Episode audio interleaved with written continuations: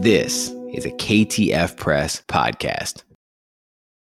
I remember as a kid having so many people trying to pray me away, but I didn't have examples of people in my life who are celebrating my disabled body mind. Mm. And hmm. not in terms of pity or inspiration, but in terms of thinking about how miraculous and interesting and magnificent my body mind is. And I think it took a long time and a lot of therapy to get to that place mm.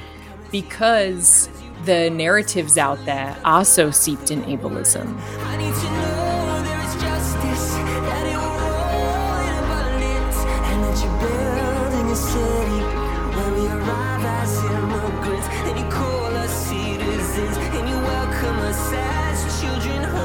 Welcome to Shake the Dust, Leaving Colonized Faith for the Kingdom of God. My name is Sy Hoekstra. I'm here with Jonathan Walton. Susie, uh, we had a slight scheduling snafu, so she couldn't be here with us.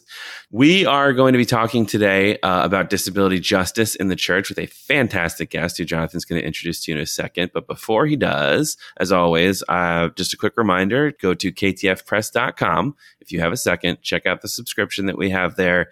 Um, it gets you the bonus episodes of this show. It gets you our weekly newsletter where Jonathan and Susie and I recommend uh, all kinds of things, all kinds of media highlights and everything to to help you in political education and discipleship uh, as you leave colonized faith.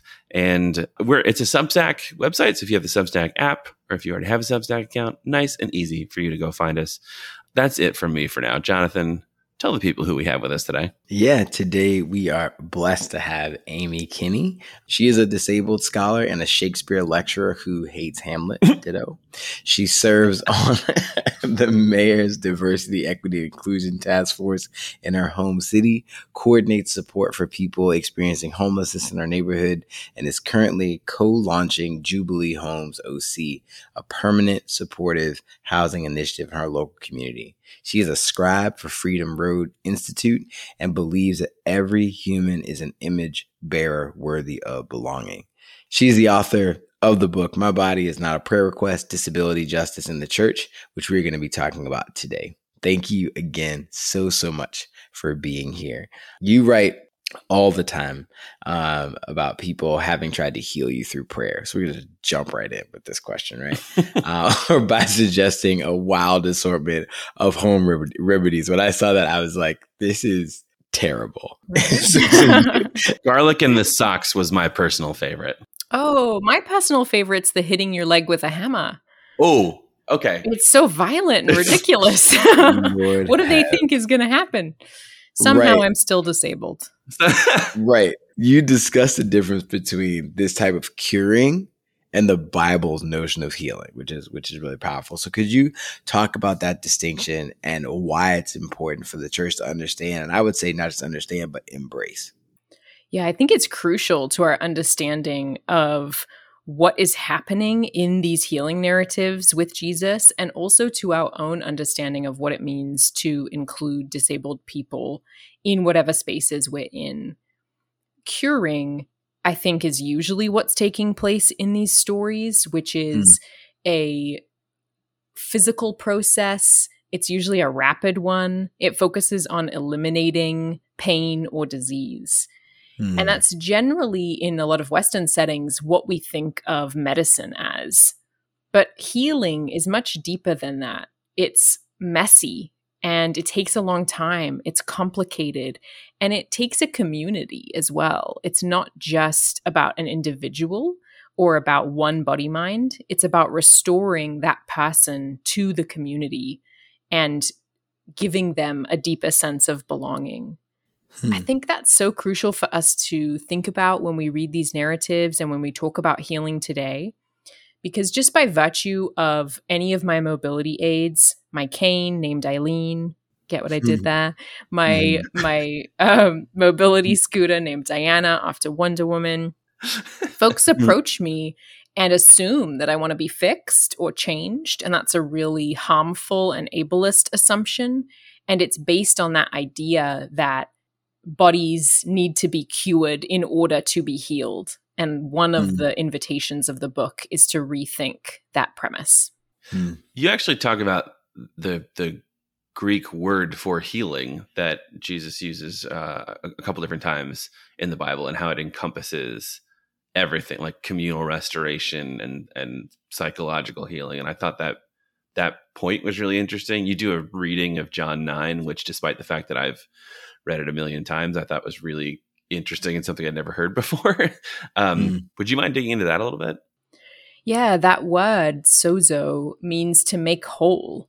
It's not about fixing or eliminating some sort of pain or disease or even disability. It's about restoring. And I think that's such a different understanding if we think of Jesus more as kind of a therapist than as a kind of magician or vending machine. I think that's a really different way of approaching Jesus in these narratives.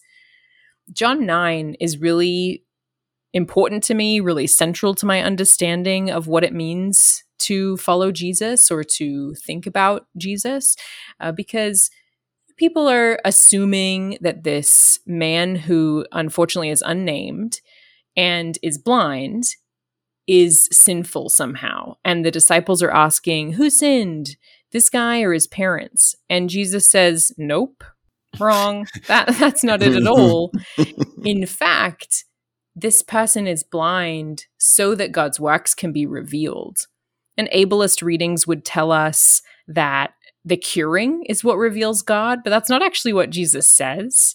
And Jesus is mm. pretty, I'm generally not a the Bible is clear person, but I think Jesus is pretty clear that it's not about sin that is connected to disability here.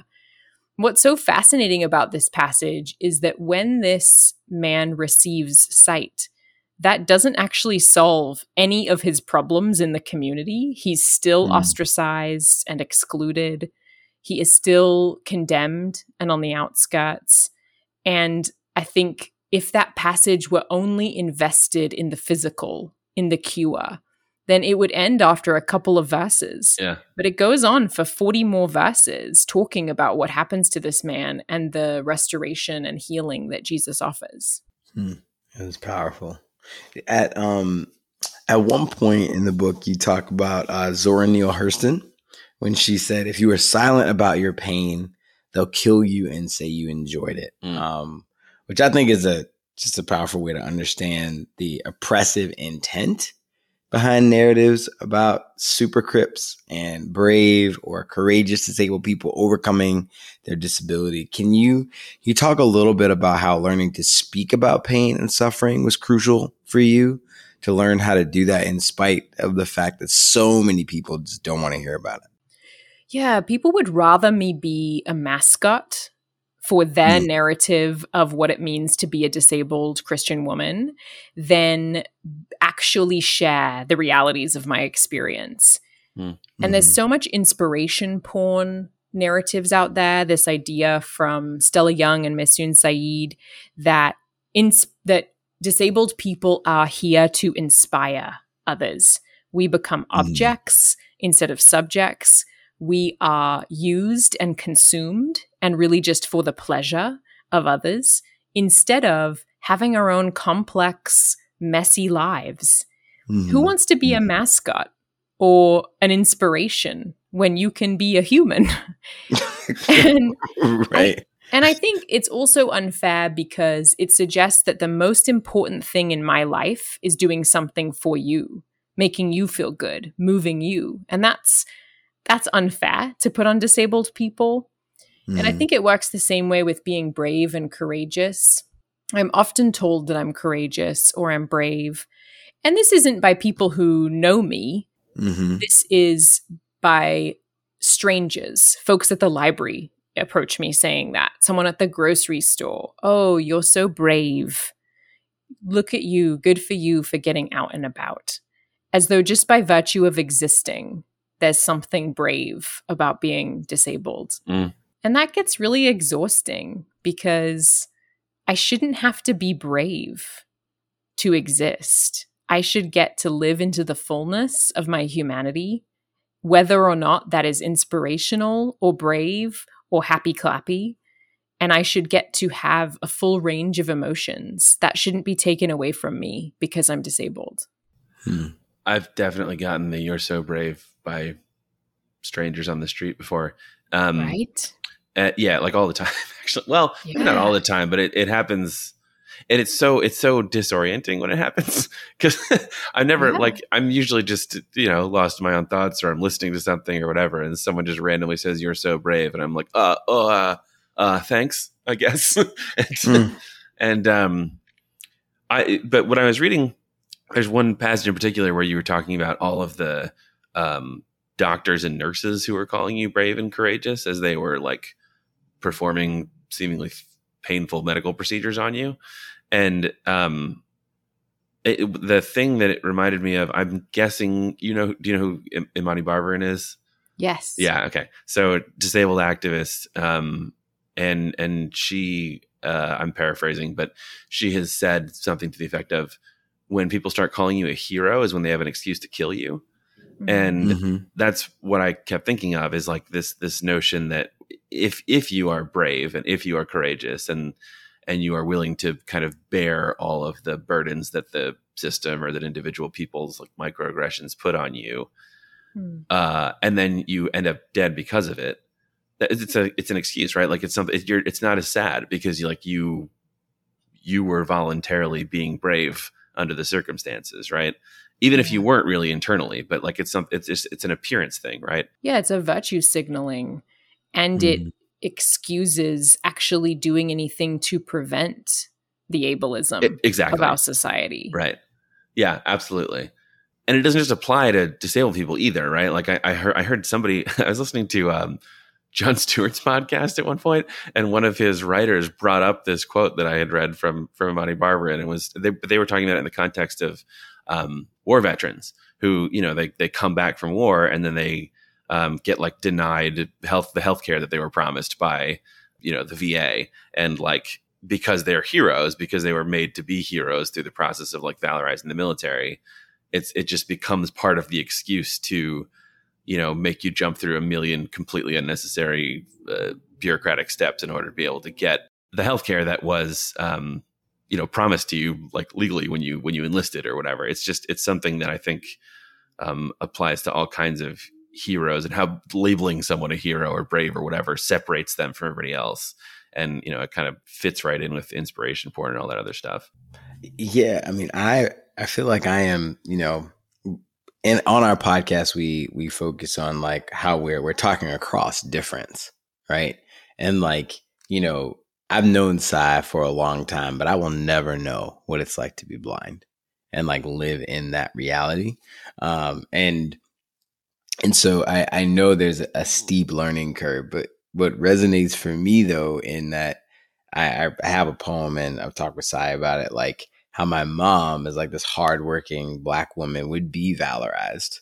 Um, and yeah you know, absolutely and there's a it, it whether you are idolizing someone or it, it, you are still dehumanizing them, Mm, right? And and yeah, and and one of the ways that that that that dehumanization happens is around like beauty, right, and power and things like that. And so you write about power and beauty that we can find in disabled people in their bodies, even though our standards of beauty and power are often ex- they exclude you and people in your community. And so, um, and f- could you give a window into your thoughts about how we need to to lift up disabled people as beautiful and powerful in a way that isn't riddled with ableism?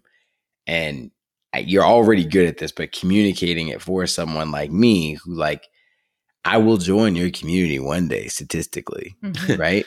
Um, That's how inclusive we are. yeah, of course, exactly. always welcoming, as Dr. Lamar Hardwick would say. Yes. yeah and so, to to help me enter your community in a more loving way, Mm. what's a way that like I can lift up, you know, y'all is beautiful and powerful in a way that isn't riddled with my own stuff. Yeah. I think that this comes out a lot when people describe us as special needs and assume that our needs are special when actually we're just human. And, you know, when you go somewhere, when you go to a restaurant, you want there to be somewhere you can pee. When you are working, you want there to be a plan for your escape in the event of an emergency yeah Mm. You want to be able to access the content that people are sharing online or otherwise. Those aren't special needs, those needs are human. So, really stripping away this idea that there's something extra or special or different about disabled people that means that we're some sort of subcategory of human. I think this mm-hmm. comes out in relationship to that's in relationship to power, but I think it also comes out in relationship to beauty, as you're saying, because disabled people are so infantilized that we're never really allowed to be beautiful. Mm. We are allowed to be adorable and inspiring and heroic, but we aren't beautiful because our bodies don't fit into this idea of the cishet, thin, white, idealized, non disabled figure.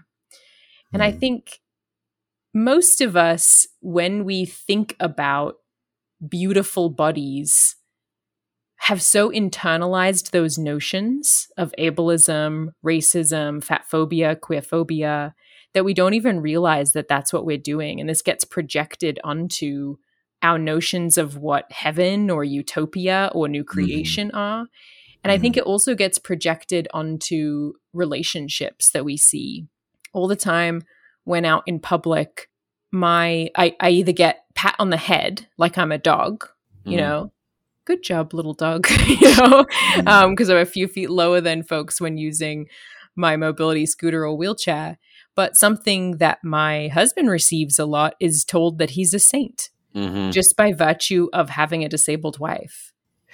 As though the whole purpose of our relationship and partnership is to shame him into staying with me, comma, the burden. You know, like that's mm-hmm. just absurd and really harmful. And love him, but he's no saint. And our relationship is and our relationship is mutual. And so I think even extending this idea of power and beauty into relationships and to stop these myths of in a in an interabled relationship there's one person who's a burden and there's one person who's a saint or our notions of what beautiful can be. Beautiful is where joy is and where someone is radiant. And we just we don't have the same parameters when it comes to nature. All kinds of nature is disabled, and we think it's mm. beautiful. And what if we could extend that to humanity? Hmm. Oh man, I have 800 thoughts about that.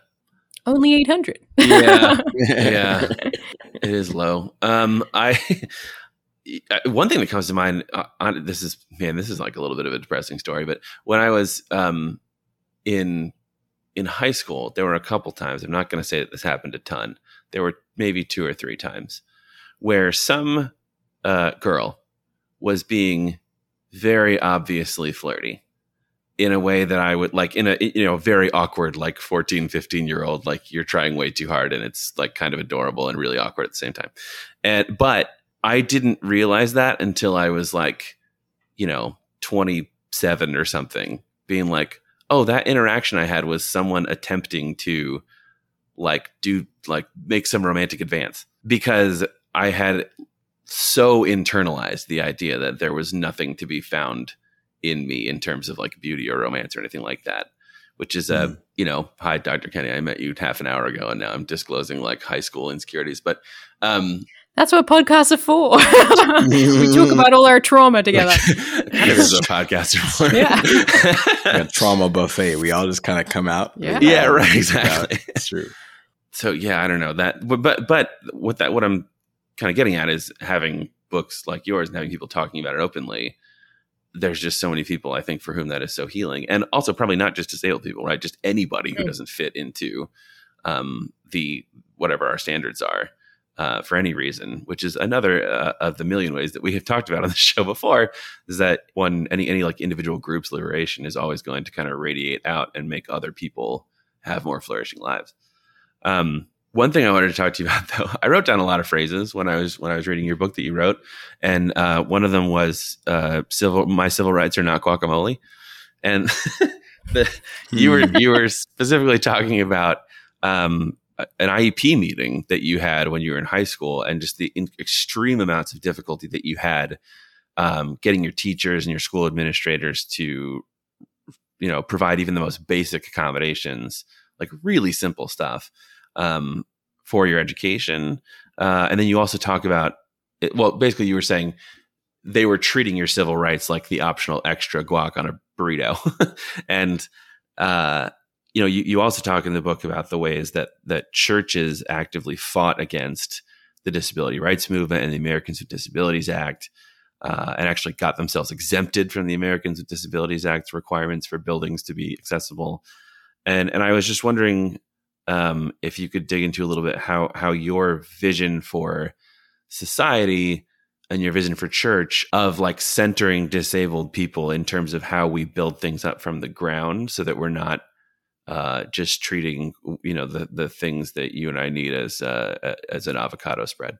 yeah, yeah. Teaches churches act as though they're doing us a favor when they allow us into their world, mm. as though this is extra or optional.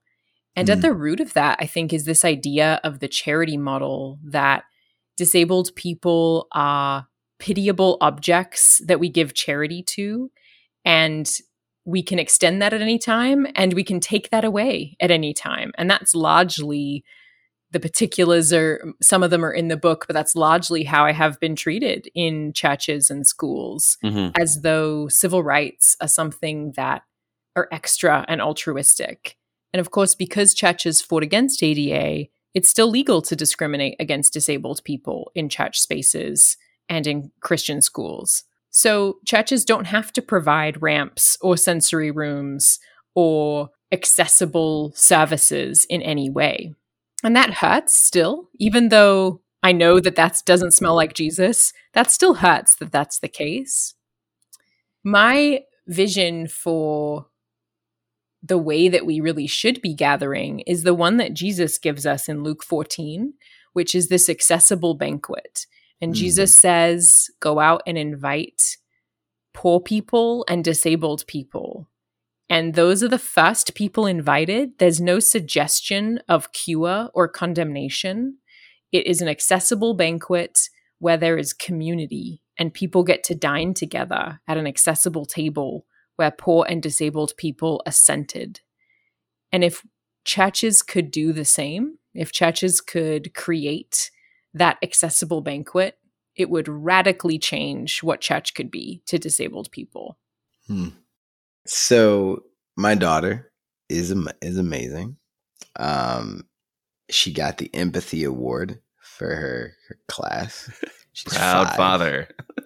um, but she asked me these questions, and one question that she asked was, um, I brought up Uncle Sy, and I said Uncle Sy is blind, and you know we're gonna go there and him and Gabrielle, i.e., i.e. is like ma'am in Chinese. So we speak Mandarin and English in our house. My wife. And my yeah, my wife's Chinese. And Gabrielle is able bodied. And so Maya said, Why would Gabrielle marry Uncle Sy? And my reaction was I I said because he loves her, because she loves him, because he's just as valuable and all these different things. But then I told Sy about it. And Sy, you said to me, well, it's obvious that she has not seen many couples together that are like one person is able bodied, one person is not. And that had never, that had not crossed my mind at all. And Sy, you didn't see my reaction, but I was like, oh, sh-. You know, I, did, I didn't think about that. I wonder, particularly because, you know, in this question we talk about it's not necessarily strangers that do harm, but it's friends and family who who say things that are that are hurtful and do damage.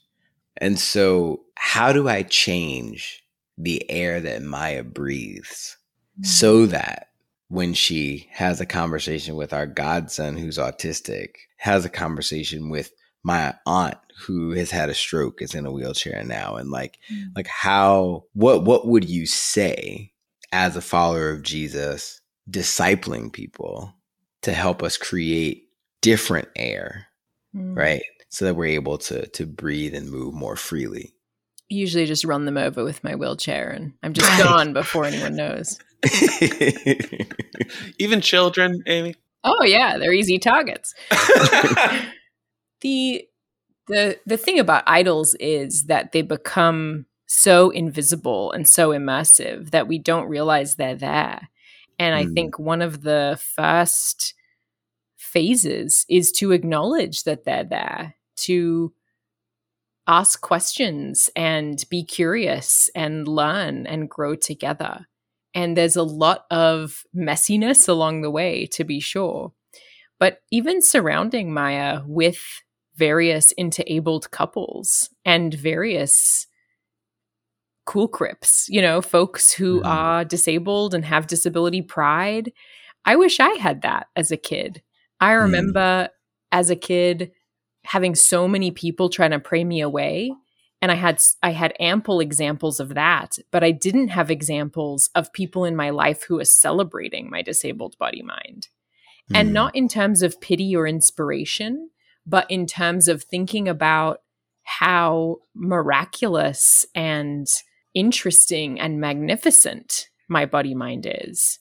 And I think it took a long time and a lot of therapy to get to that place mm. because the narratives out there are so seeped in ableism. But what if instead we invited one another to behold disability in nature? And we thought about how, this is some of how I came to disability pride for myself, is thinking about how kangaroos don't walk, they hop.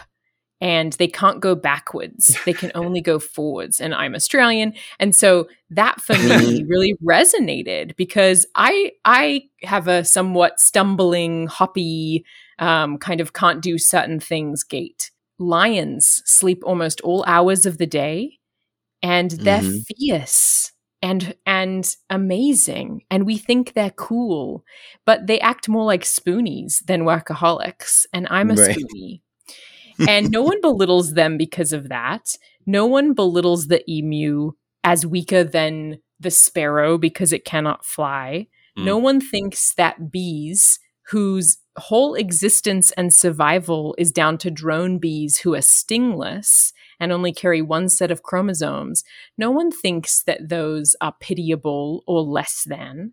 Their whole existence is down to what we might call disabled bees. And I think starting to behold that in nature, starting to realize that my body too is marvelous and my disability doesn't take away from that. And it's not in a way of saying, and everything's perfect and great, yay, but to recognize that my body contains secrets that science is still discovering. And my leg is as blue as sapphires. And my spasms and different way of moving about the world is celebrated when it comes to nature. What if we could really believe disabled body minds are made of stars? And I think just surrounding all of ourselves with those kind of narratives is so important to unlearning ableism, but also to celebrating disability as the gifts it can offer us. I, I remember speaking to a, a, guy one time, and I he had a daughter, and I found out she was deaf, and I was just like, I'm not sure that anyone else has ever had this reaction when you told them that, but um, hooray! I'm really excited about you, the fact that your daughter's deaf. and he's yeah. just like, he was just like, uh, no, no one has ever had that reaction, but I do appreciate it. you know, and I think hmm. yeah. it, it is, it is sort of a, it's just, it's a little bit funny to people who haven't thought that way before, but I, I do, um, in probably what, what is a little bit of a stereotypical way, just like get excited when somebody else walks in with a white cane or rolls in on a wheelchair or whatever. Yeah, because there's solidarity and access intimacy. And also because disability is a culture. It's mm. not mm. only that medical model that most of us have been taught. And it's not just the social model either. It is a culture. We have our own heroes and languages and customs. And we have our own inventions and ways of being together. And just like other cultures, we should celebrate disability for what it gives the broader society because we're uniquely creative, because we live in a world that isn't made for our body minds. Hmm. Um, because you said the word spoonie before, can you just give people a quick explanation of what a spoonie is? yeah. A spoonie is someone who uses spoons, which is basically a metaphor for energy when you are chronically ill or disabled. So it's this idea that one task equals one spoon, and those spoons fluctuate from day to day. So some mm. days I have enough spoons to be able to get dressed and work and talk to lovely people on a podcast. And other days I don't have any spoons to get out of bed mm. or to shower or I need assistance doing a lot more things. So it's just kind of a helpful framework to get people to understand what it means to live as a chronically ill or disabled person. Hmm. Um, one uh, question that I just really randomly came up with: um, your your normal job is you're a Shakespeare lecturer. Your, I mean, normal job, your day job. Uh, when you teach your students Richard III, do you just come in like blazing with the anger of a thousand suns or how does how does that always. happen okay. always yeah not just when i teach richard III yeah i just teach angry i i do teach richard III really deliberately because i think that there's something interesting for students about having to think about a disabled body on stage being taught by a disabled body mind in the classroom. And mm. we just can't avoid it and we shouldn't and so we should talk about it. And it really makes plain for them i think the ways that my body becomes public property the ways that so many narratives are placed onto our bodies as disabled people about being supervillains looking at you darth vader or being um, you know inspirational heroes or disability being a fate worse than death, as we see in movies like, um, what's that one horrible movie where? I, are you thinking about? Is it? It's called like Me Without You or Me? Yes, me, yes, yes, yes. Anyway, no one see that, but just horrible.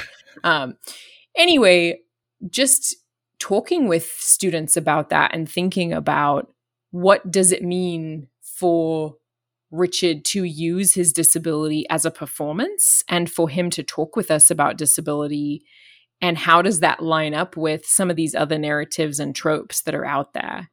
And i think just as in any of my classes what i what the class is called is shakespeare but what i really teach is compassion and inviting students to think about the lived experience of the other and to resonate with that and to have compassion and even where a character is a villain to try to consider what are their motivations for doing this and what are the places that we can connect with this character or have a deeper understanding of our own humanity because of this character.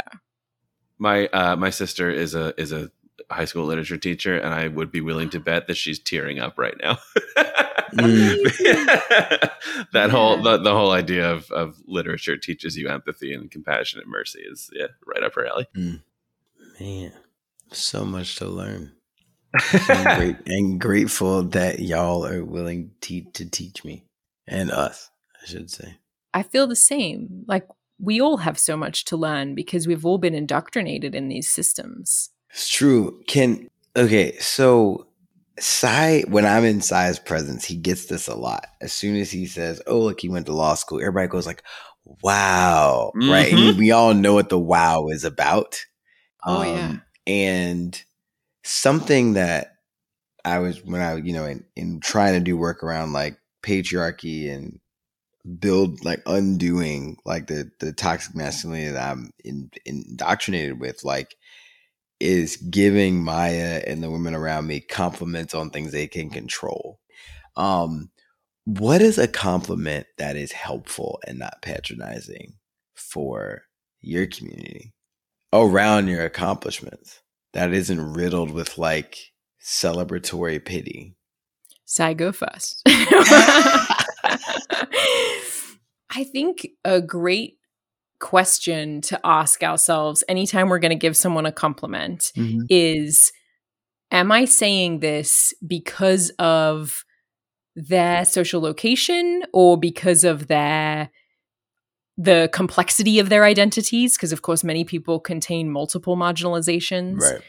and it's not to say that it's wrong if the answer is yes because we should recognize the complexity of barriers for people with multiple marginalizations but i think that can be a helpful tool to think about why am i giving this compliment? Why should i be surprised that Sy went to law school? Because law school sounds horrible and hard, you know? or is it because there is something that there is a ceiling that I'm assuming because of disability? right. And so I think even in your setup of the question, you're answering it. And I think that idea of giving people compliments over things they can control is so important because I, I often get that I'm courageous or brave or an inspiration or if someone finds out that I'm Dr. Amy Kenny, there's kind of a surprise of you. Wow. Yeah. Oh, okay. hmm Well, good for you. As though it was just sort of given to me, as though as though I didn't battle ableism Right. institutionally and interpersonally every phase of the way. Right.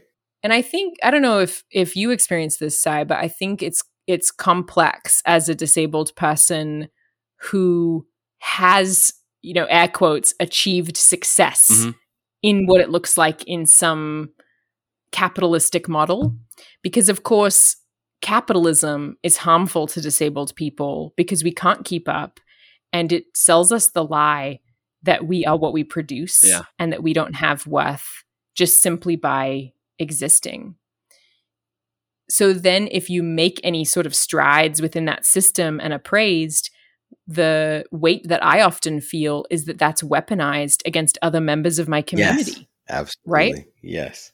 Yeah. I don't want to be everyone's go to version of disabled people can make it, so you should too. Yeah. Right. No.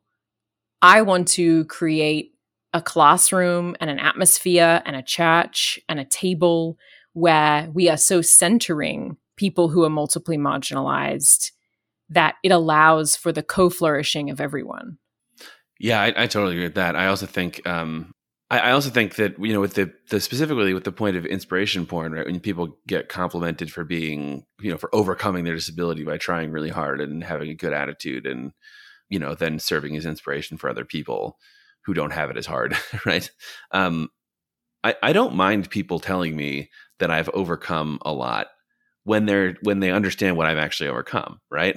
like if they understand, like you, and Hmm. you in getting your doctorate had to face all kinds of ableism in addition to actually just getting a doctorate, which is hard in and of itself.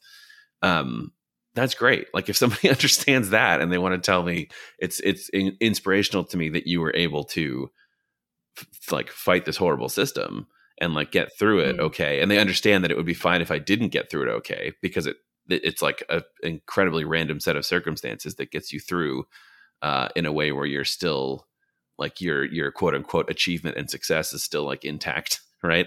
Um Yes. that's that's great. You can compliment me for that all day long because you know what? It is hard and i appreciate it when people Mm. compliment me- me for stuff that i did that's hard. Um but yeah it's it that's why I, that was my thought when you said it's kind of about the intent of the compliment. Like why are you giving it what's the what's the Right. purpose of it right so you could give I, I what i'm saying is i think you could give a compliment um because someone has a particular status as long as you like have actually listened to them and understand what being a, a, a member of that marginalized group entails hmm Yeah. So, so what I'm receiving from that is that context is key. I think generally when it's inspiration porn, it's strangers or people on the periphery of our lives. Right. When, but when someone realizes what it took to get you where you are, then a compliment actually feels really validating, as though they are appreciating the fullness of what it took. yeah totally Mhm.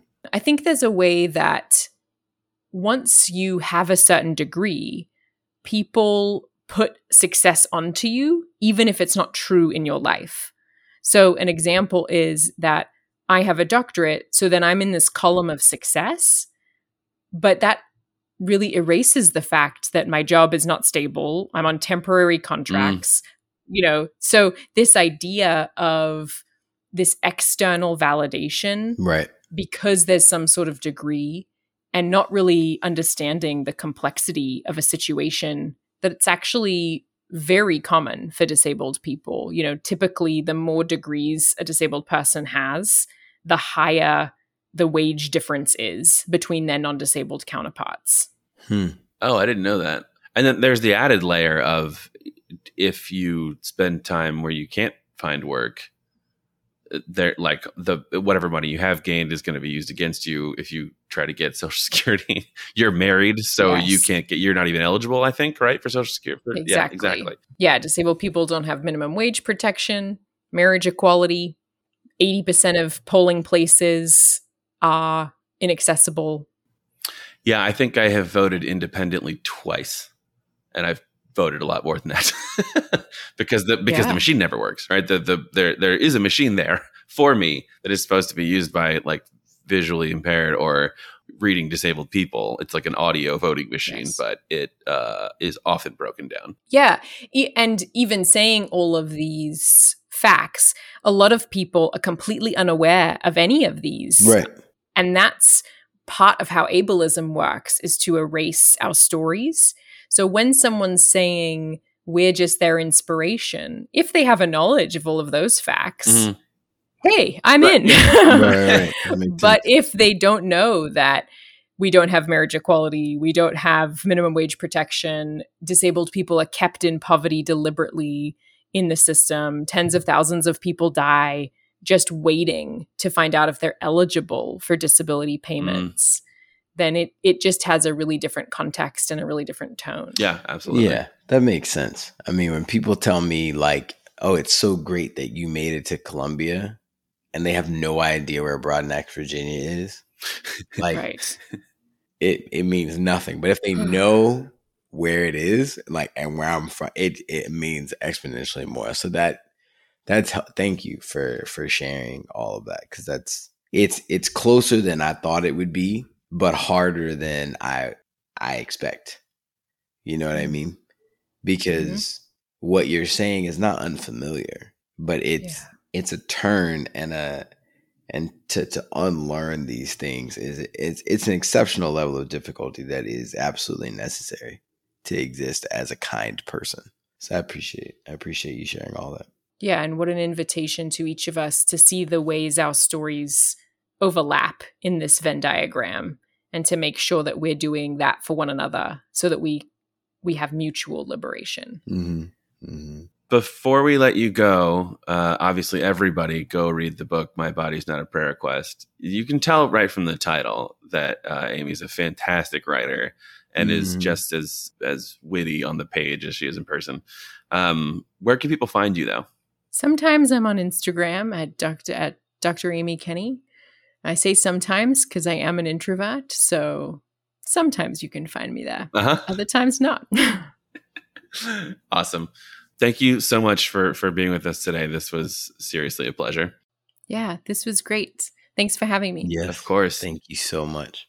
Everyone, before we go, uh, just as a quick reminder, ktfpress.com. If you at all appreciate what we're doing, uh, please go check that out there and consider subscribing to get the bonus episodes uh, of this show and our newsletter and to support everything else we do. Um, like the things that we do to keep our stuff accessible, like transcribe this show. That costs money, and we appreciate it when you support that. Um, our theme song is Citizens by John Guerra. Our podcast art is by Jacqueline Tam. And we will see you in two weeks.